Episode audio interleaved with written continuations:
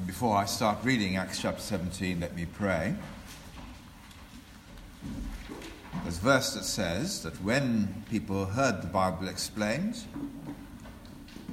they received the word with all eagerness, examining the scriptures daily to see if these things were so. So, Father, we want to pray that you would please help us as we now listen to the Bible, that we might be closely looking to see how these things are true in what you say in Scripture. And help us, Lord, we pray, to grow our confidence in you and in our love for Jesus. In his name we pray. Amen.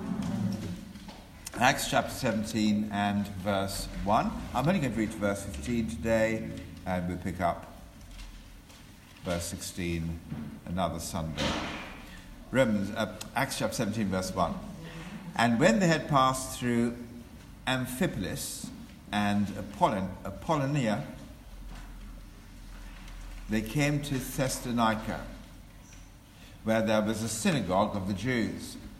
And Paul went in, as was his custom, on three Sabbath days. He reasoned with them from the Scriptures, explaining and proving that it was necessary for the Christ to suffer and to rise from the dead, saying, "This Jesus, whom I proclaim to you, is the Christ." And some of them were persuaded and joined, joined Paul and Silas, as did a great many of the devout Greeks, and not a few of the leading women. But the Jews were jealous, and taking some wicked men of the rabble, they formed a mob, set the city in an uproar, and attacked the house of Jason, seeking to bring them out to the crowd. And when they could not find them, they dragged Jason and some of the brothers before the city authorities, shouting, "These men who've turned the world upside down have come here also. And Jason has received them, and they are all acting against the decrees of Caesar, saying that there is another king, Jesus." And the people and the city authorities were disturbed when they heard these things. And when they had taken money as security from Jason and the rest, they let them go. The brothers immediately sent Paul and Silas away by night to Berea. And when they arrived, they went into the Jewish synagogue. Now these Jews were far more noble than those in Thessalonica. They received the word with all eagerness, examining the scriptures daily to see if these things were so. Many of them therefore believed, with not a few Greek women of high standing as well as men.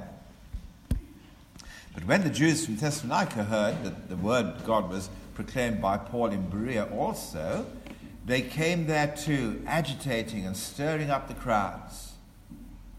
Then the brothers immediately sent Paul on his way to the sea, but Silas and Timothy remained there. Those who conducted Paul brought him as far as Athens, and after receiving a command for Silas and Timothy to come to him as soon as possible, they departed. Now we stop there. You're ready, I am. Good. But look, who is the kind of person that will come into mind if I told you that there is someone upsetting the world? If you had to think of a group of people upsetting the world at this moment in time, who would you think of? I guess some people might think of ISIL or ISIS or Daesh or whatever they happen to be called, and that would fit the bill, but they are upsetting people right across the world. And the new- newspapers this week Uh, have been about uh, Muslims involved in fighting and then wanting to return to um, to uh, England. Uh, I guess uh, little uh, Eddie might want to uh, find a quiet place, uh, Rob, I imagine. And so there's Muslims involved in fighting and want to return to Britain. And the Home Secretary has revoked their passports, saying, "We don't want these people who've been upsetting the world to come over here." And when faith is linked with terrorism, it is upsetting the world, isn't it? And most people in different countries, I think in Melbourne, Australia, there's someone who was uh, arrested this week for trying to blow up a bus. And wherever it is in the world, people get upset. when faith is linked to violence in that way. But Christianity doesn't upset anybody. I mean, it's about as controversial as a lettuce leaf on the third day that is completely without any offence. And yet in verse six, it is Christians who are accused of turning the world upside down, of causing great upset. And my friends, if you've never worked out why Christianity is so upsetting, my guess is we haven't actually worked out Christianity. So let's work out tonight why people do get upset. And let's work out why they don't by very quickly looking at two towns the Christians visited. One in Thessalonica, who got very upset, and one in Berea, who loved what they heard.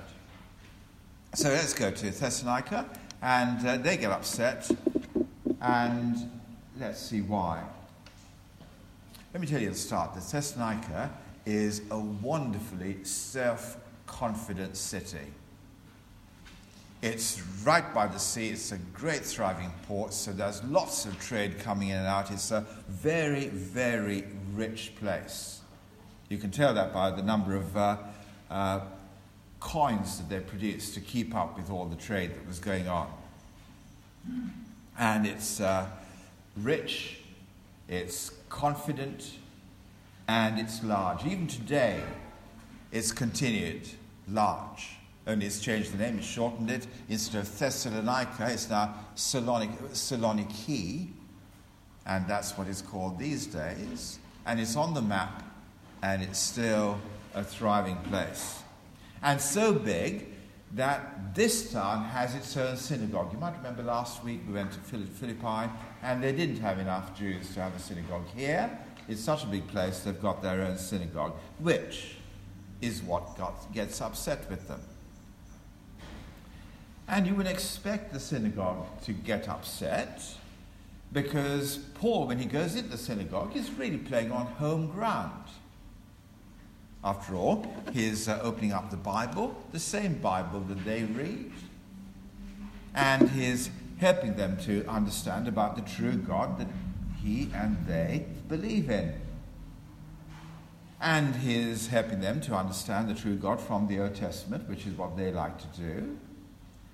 And they understand that in the Old Testament, God promises to send a Messiah who one day will come, and he'll be like David, in fact, greater than David, and he will be a great king who will bring God's rescue and God's justice to his world. That's what they're expecting. Paul's expecting it. They're expecting it. You wouldn't expect a clash, would you? Except that if you look at verse three, you can see that although they're on the same field, it seems like Paul is going the wrong way, because he's saying that their glorious king had to suffer. As far as the Jews were concerned, that disqualified Jesus to be a glorious king if he's a suffering king. And the Jews really struggled to understand how this king would not be the glorious king that they were all thinking would come. As you might remember, when the disciples of Jesus had been with Jesus for a while, well, it's a good time, isn't it, to take a test? And so you get the test. If you look at uh, Luke chapter nine, let's go there quickly. And Luke is the person who wrote Acts, and in his previous book, keep a finger in Acts chapter seventeen, and go to Luke chapter nine, and in verses eighteen to twenty-two, you see the test that Jesus set the disciples. And wonderfully, like uh, good tests, if you're um, uh, opening up the paper and having a look, the first question starts with an easy one in verse eighteen of chapter nine. Jesus asked them, "Who do the crowds say that I am?" And they give him different answers. The second question is slightly more tricky. "Who do you say I am?" And Peter gets it right with flying colours. "You are the Christ. You are the glorious king that we're looking for." He knows you can put Jesus and the Old Testament together and come out with that answer. But then Jesus has to go on to say in verses twenty-one and twenty-two that they couldn't say another word about the glorious king until they understood about the suffering king. And so he strictly charges and commands them to tell no one, saying, the Son of Man must suffer many things and be rejected by the elders, chief priests, scribes, and be killed, and on the third day be raised. The thing is, even though Jesus had actually spelled it out, and he couldn't get it spelled out more clearly than that, even so, when Jesus died, when he suffered, when he was killed, when it was predicted that on the third day he'd rise again, no one believed that. And so when you catch up with the disciples, they're on a long walk to a road, on a road to a place called Emmaus, and uh, keep uh, Luke in front of you. Go to the last chapter of Luke, chapter twenty-four, and if you look at verses twenty-five to twenty-seven, you see that they're pretty crestfallen that Jesus has died. Luke chapter twenty-four and uh, verse twenty-five. Uh, well, first you get that um, um, uh, where was it that said they, they looked uh, sad? Yes. Um, verse seventeen. That's right, verse seventeen. Uh, and they stood still, looking sad, when Jesus starts the conversation with them. And then in verse twenty-five, they explain uh, why uh, they were sad, because they were hoping for someone to come Uh, and to um, uh, to rescue them. Now, where, where does it say that? I've got my verse twenty-one. Class references. That's right. Yes. Uh, do all write those note, verses in your notes. Uh, they were sad because in verse twenty-one it says, "We had hoped that he was the one to redeem Israel, but that hasn't happened. He's not been the glorious king. He's just gone and died." Mm-hmm. And then Jesus has to stay in verse twenty-five. Finally, when verse twenty-five, he said to them, O foolish ones, and slow of heart to believe all that the prophets have spoken. Was it not necessary that the Christ should suffer these things and enter into his glory? And then, beginning with Moses in verse twenty-seven, and all the prophets, he interpreted to them in all the scriptures the things concerning himself, that he was going to suffer first. Now that's what's happening in in verse chapter sixteen, verse three. Paul is having to make the same point from the scriptures. In verse seventeen, uh, chapter seventeen, verse three, he has to explain and prove it was necessary for the Christ to suffer and rise from the dead, reasoning with them from the scriptures. And they'd missed it. And they'd missed it not because in, it was in the small print and they hadn't quite got the specs out to look at something so small. It's written up everywhere, as Jesus said in Luke twenty-four, in all the scriptures. And yet, they hadn't seen it. And Paul has to say, let me open up the Bible and reason with you from the scriptures. Now, that would have been a great point, wouldn't it, for them to say, look, Paul, I'm so glad you've come today, and I'm very grateful to you for helping me to understand what the Bible's really saying. Very hard to turn around to Paul and thank him for his teaching when you're the one who's the teacher who's got it wrong. And at that point, they become jealous because Paul had seen what they hadn't seen.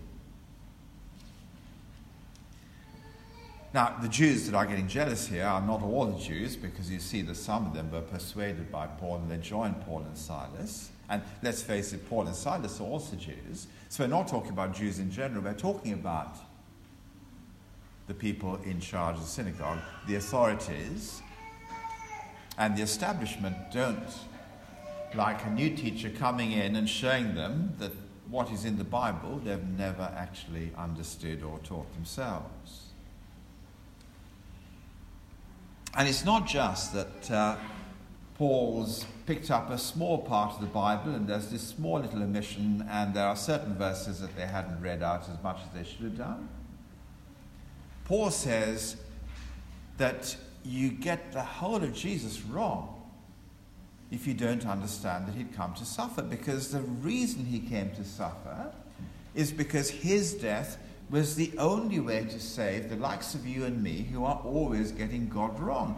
and we can't get ourselves right with him in any other way apart from him taking the punishment that we deserve, suffering in that process. Now that completely reverses all that the Jewish leaders were saying, and that is, you've got to read the Bible and get the law, and that's the way to get put right with God. And if you spent all your career in the synagogue telling people to get right this way, and then the new teacher comes along and says this way won't work, it's necessary for the Christ to suffer. And then you find that the best brains in your synagogue are listening to them and being persuaded. Well, that's how jealousy gets going and takes off. I suppose you could say that they'd given people the wrong key to get themselves into heaven. The key of keeping the law, being good, of doing the things that God likes, that's never going to get you to heaven. The key has got to move on to the cross. That is the key to get us into heaven. Except actually, you don't need the key anymore. Because what Jesus did when he suffered was he opened the door wide open. So keys aren't necessary. And yet religion in every shape or form around the world gives you a key of law, however they define it, to get yourself in. And then Jesus suffers and he says, look, no key is needed. I've opened the door by my suffering. Come, walk in. And so therefore, what they've done is they see that they've given people the wrong key, that they've got none of God's kingdom right when they didn't get this part of Jesus right. And therefore, the jealousy is now on the march. And so they get the mob in verse five, who, it's rich, isn't it? They start a riot and accuse Paul of being the troublemaker. That's a good way to do it. And in verse six, they turn a jealousy issue into a political issue, because that's going to play better with the city authorities. They have to act if they're saying that Paul and Silas are against the emperor. Can't stand back and do nothing then. So they go off and trying to get Paul, and Paul's out to the shops or wherever he is that afternoon, and they don't get him, and so Jason's dragged in, and Jason has to give money to say that Paul and Silas are going to leave town, and so Paul and Silas have to go off because they don't want believers like Jason to suffer, and because they've done enough to leave a church with Jason there and others that uh, wonderfully Uh, will explain Jesus to that town later. And so off they go to Berea, which is the other synagogue, and this time they have more noble people there who aren't worried about saving face, about getting the Bible wrong in the past.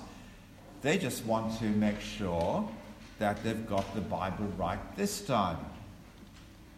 And so they get out the Bible, and they carefully, with all eagerness, examine the Scriptures daily, not just on the Sabbath, daily, to see if these things were so. It is wonderful, isn't it, that Paul goes to do this, because you'd think, well, after being thrown out of one place, that he's not going to do the same thing in the next place. And he goes to the next place and he does the very same thing, but this time it's different, because people are examining the Scriptures and looking at what he's saying from them.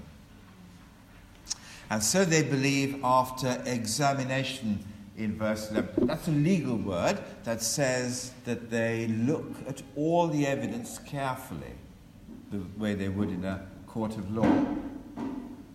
And that's good for us to learn, isn't it? Because it is very possible on the one hand to say that there is nothing to believe, there's no God and therefore nothing to believe. On the other hand, it's possible to say, well, we'll believe anything you tell us. But they do neither of those things. They say there is something to believe. You can't say there's nothing to believe. There is truth to believe. But they won't believe any old truth. So they examine the truth to see whether it is true.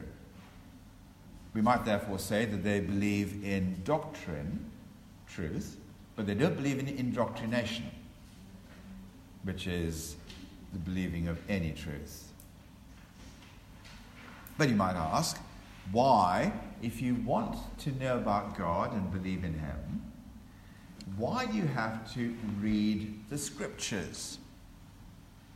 Because surely the Scriptures have a vested interest to tell you about God, and therefore, if you go there, of course you're going to find out about God. You've got to look outside the Bible if you want to find out if God is God objectively.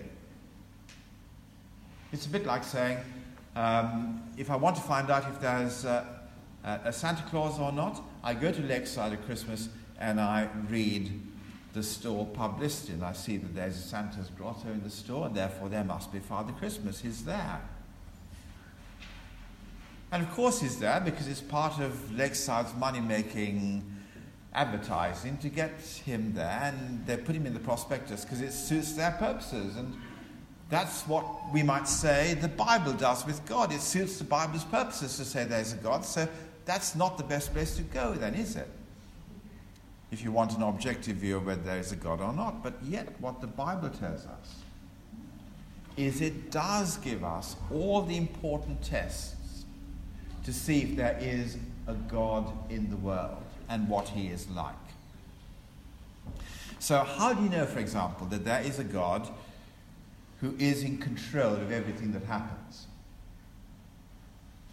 Surely one way to establish that is to see a promise that he made centuries earlier, that the Christ must suffer, and then to see hundreds of years after that that exactly all those promises came true in Jesus. Now there must be therefore a God in control of things, because only a God in control of the future can tell you hundreds of years before it happens what the future is going to do. And so you can go to the Bible and say, well, I can check out the promise here, and I can check out the, uh, the fulfillment of that promise here, and I can see there's hundreds of years of difference. Of course, that's a good test that what it's telling me is true. How do I know if God can be trusted?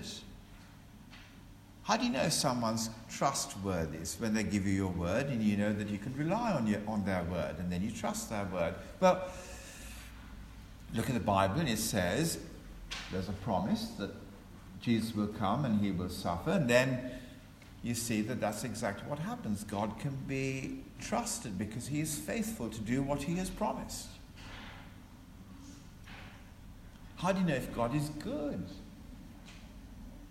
Well, if Jesus came to suffer, because that is the way in which you will be welcomed into heaven, but then it is an immense goodness to do that. And to show that there is then a possibility that we can be acceptable to God. All these tests can be seen and carried out in the Bible. And if you think that there can be tests that you have to bring from outside the Bible to establish if there's a God or not, let me ask you, what test would work? Some people say, well, the test if there's a God or not is, is, is there in my feeling. I feel that there is a God. We go on the doorsteps and we say, how do you know if there's a God? They say, well, I feel that there is something there. Is that a good test? What happens on the day you feel that he is not there? Is he there and not there? And on Tuesdays he is, and on Wednesdays he isn't? That's hardly a good test, is it? Other people say it's a good test if God answers prayer. I ask God for things, and then God gives me the things I ask for, and there must be a God to do that. But that doesn't work either, because there are some things you'll ask for that you don't get. And what do you make of it then? And where does God commit himself in any way to give us what we ask for? If he's not given, up, given us a commitment that he will give us what we ask for, then how can we fault him if he doesn't and say there isn't a God?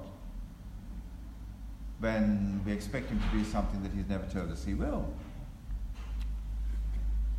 Other people say, well, I believe in God if he suddenly appears and impresses me that he is God.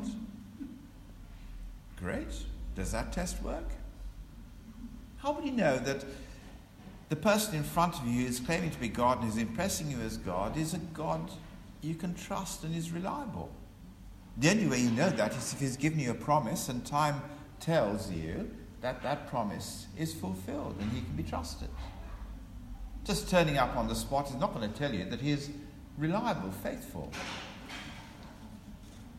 So the only place where you get the tests that you can turn to and understand and where they work is actually by looking at the Bible. It's not a book with vested interests. It's got a, it's a book with evidence that you can check.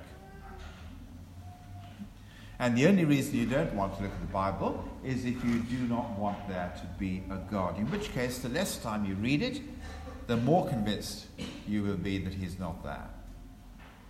And the more you'll be able to invent your own version of God that will let you do what you want with the God of the Bible and with your life.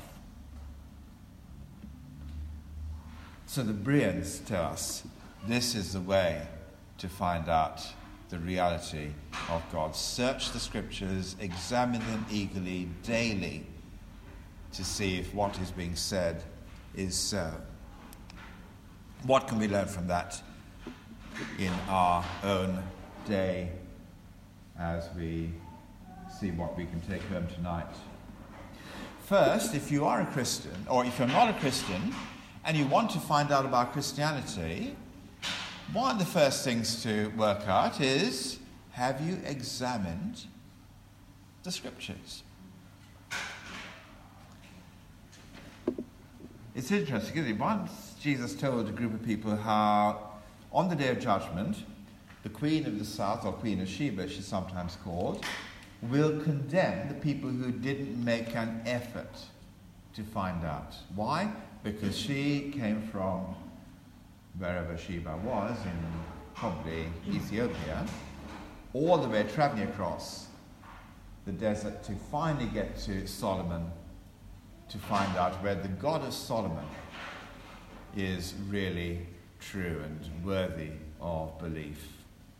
And so, as you can see in the notes in Luke chapter eleven and verse thirty-one, it's going to be very hard to get in front of Jesus and to say, I just didn't bother to find out. I didn't bother to examine. It's going to be very hard to do that when the Queen of Sheba sat there next to you. And it says that in Luke chapter eleven and verse thirty-one. The Queen of the South will rise up at the judgment with the men of this generation and condemn them, for she came from the ends of the earth to hear the wisdom of Solomon.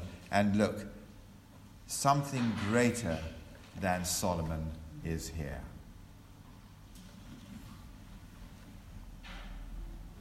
Now, if you seriously want to know, come and read the Bible with us. Join us uh, Tuesday week to do Christianity Explored. And we'll read the Bible and we'll find out what is true, so you can test and check out the truth about God. And if you don't want to examine, then, my friends, just be honest and say you don't want to know, and therefore you won't take the risk of reading the Bible and finding out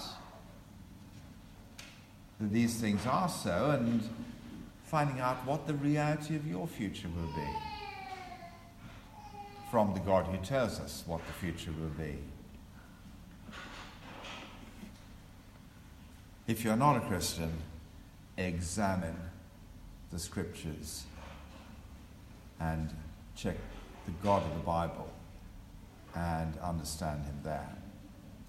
If you've been to church lots, you might be called a religious person, you notice the ones in this story who are really upset are the religious people, the ones who went to the synagogues. But it's always worth noticing that there are actually two synagogues you can go to. And one understands uh, God's way accurately, the other one gets it the other way around, upside down. a friend who I met last week and the week before as well, told me that when we spent our evening together and we spoke about Jesus and I tried to help him to understand why Jesus was needed, he realized that his whole life belief had to be dismantled at that point, as he realized that Jesus needed to suffer, to die, to take the punishment for his sin, when he hadn't even thought of himself as a sinner. So it may be that actually you've gone to churches like these people went to synagogues, but which synagogues have you been to? If it's like the one in Thessalonica, then you've been to the places, the churches that will give you a key of how to behave in order to get into the kingdom of God. Whereas if you are a noble Berean who've examined the scriptures, you will see that the scriptures aren't laws for us to obey. They're laws that tell us how disobedient we are and how much we therefore need someone to suffer for us to get in, take God's judgment in our place. But then lastly, what happens if you are an evangelist? Um, I used to say, what happens if you're a real Christian? I think I'm going to change that and say, what happens if you're an evangelist? Because if you're a real Christian, you're an evangelist. And if you're not a real Christian, you wouldn't bother evangelizing. And the two words are mixed in Acts. And you can't tell uh, an evangelist if there's, you can't tell a Christian if they're not evangelizing. So if you are an evangelist, let me ask you, are you willing to upset the world? Because the majority of Christians, I think, who aren't Christians if they're not evangelists, are ultimately going to live with a view that you can live and let live. I'll have my view of God, and Paul could have taken that view, that what people believed in their own synagogue was their own thing, and Paul just thought of something different, and we can stay side by side on that one, and Paul would have stayed friends with the people in Thessalonica to this day. But Paul wasn't going to buy that. He wasn't going to take what they were thinking and say, well, okay, that's your way of thinking that. What he did was to try and turn their thinking upside down, that it was necessary for the Christ to suffer and rise from the dead. And if it was necessary for Jesus to suffer, to rise from the dead, then, my friends, it is just as necessary for us to stop anybody saying, you can get to God by yourself. Can you see the logic of that? If it was necessary for Jesus to die, then it, it cannot be possible for us to live and let live. It's necessary for us to turn that way of thinking up on its head. And that will upset people all over the world. Now, Christians are not going to upset people the way Islamist extremists upset people. We are not there to put bombs under governments. As it says here, we are not anti-Caesar. But we do put bombs under people's goodness. And that's actually far more upsetting for them. And we need to have the courage to keep doing that. Even though in one place we may be redirected for doing that, we need to go to the next place and do the same thing, the way that Paul did after Thessalonica, repeating that in Berea. In the goodness of God, there will be noble people in the next place who will examine the scriptures with all eagerness, do it daily, and to therefore receive what the Bible says and love Jesus for his sacrifice rather than hate what they hear because it pricks the bubble of their own goodness. Let's pray that God will help us to keep doing that as a church even though we might get rejected from place to place. It's helpful to see, isn't it, that the gospel uh, goes on only when it is kicked out. And that happens right through Acts. And it's true today as well. Let's pray that God will help us to persevere and keep going as evangelists who want to see Jesus properly understood. A minute for you to think, and then I'll pray. Well, our minute's up, so let me pray. Our Heavenly Father, we do want to thank you for the Scriptures which explain and prove that it was necessary for the Christ to suffer and to rise from the dead. Thank you for the way that opens the door without giving us a key that requires our own effort to get in. And we do want to thank you, Father, that the Scriptures show us through the suffering of Jesus that uh, you are in control of people coming to your kingdom. What you promised centuries ago, you have fulfilled.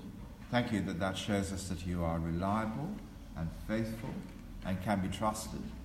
And thank you that it shows us that you are good and gracious and make a relationship with you possible through the suffering and death of your Son and through his rising from death. And we do want to pray, Lord, that you would please help us to have fresh confidence in what the Scriptures tell us and to use them effectively in helping others to see how Jesus died for them. And we pray this for his glory. Amen. Amen.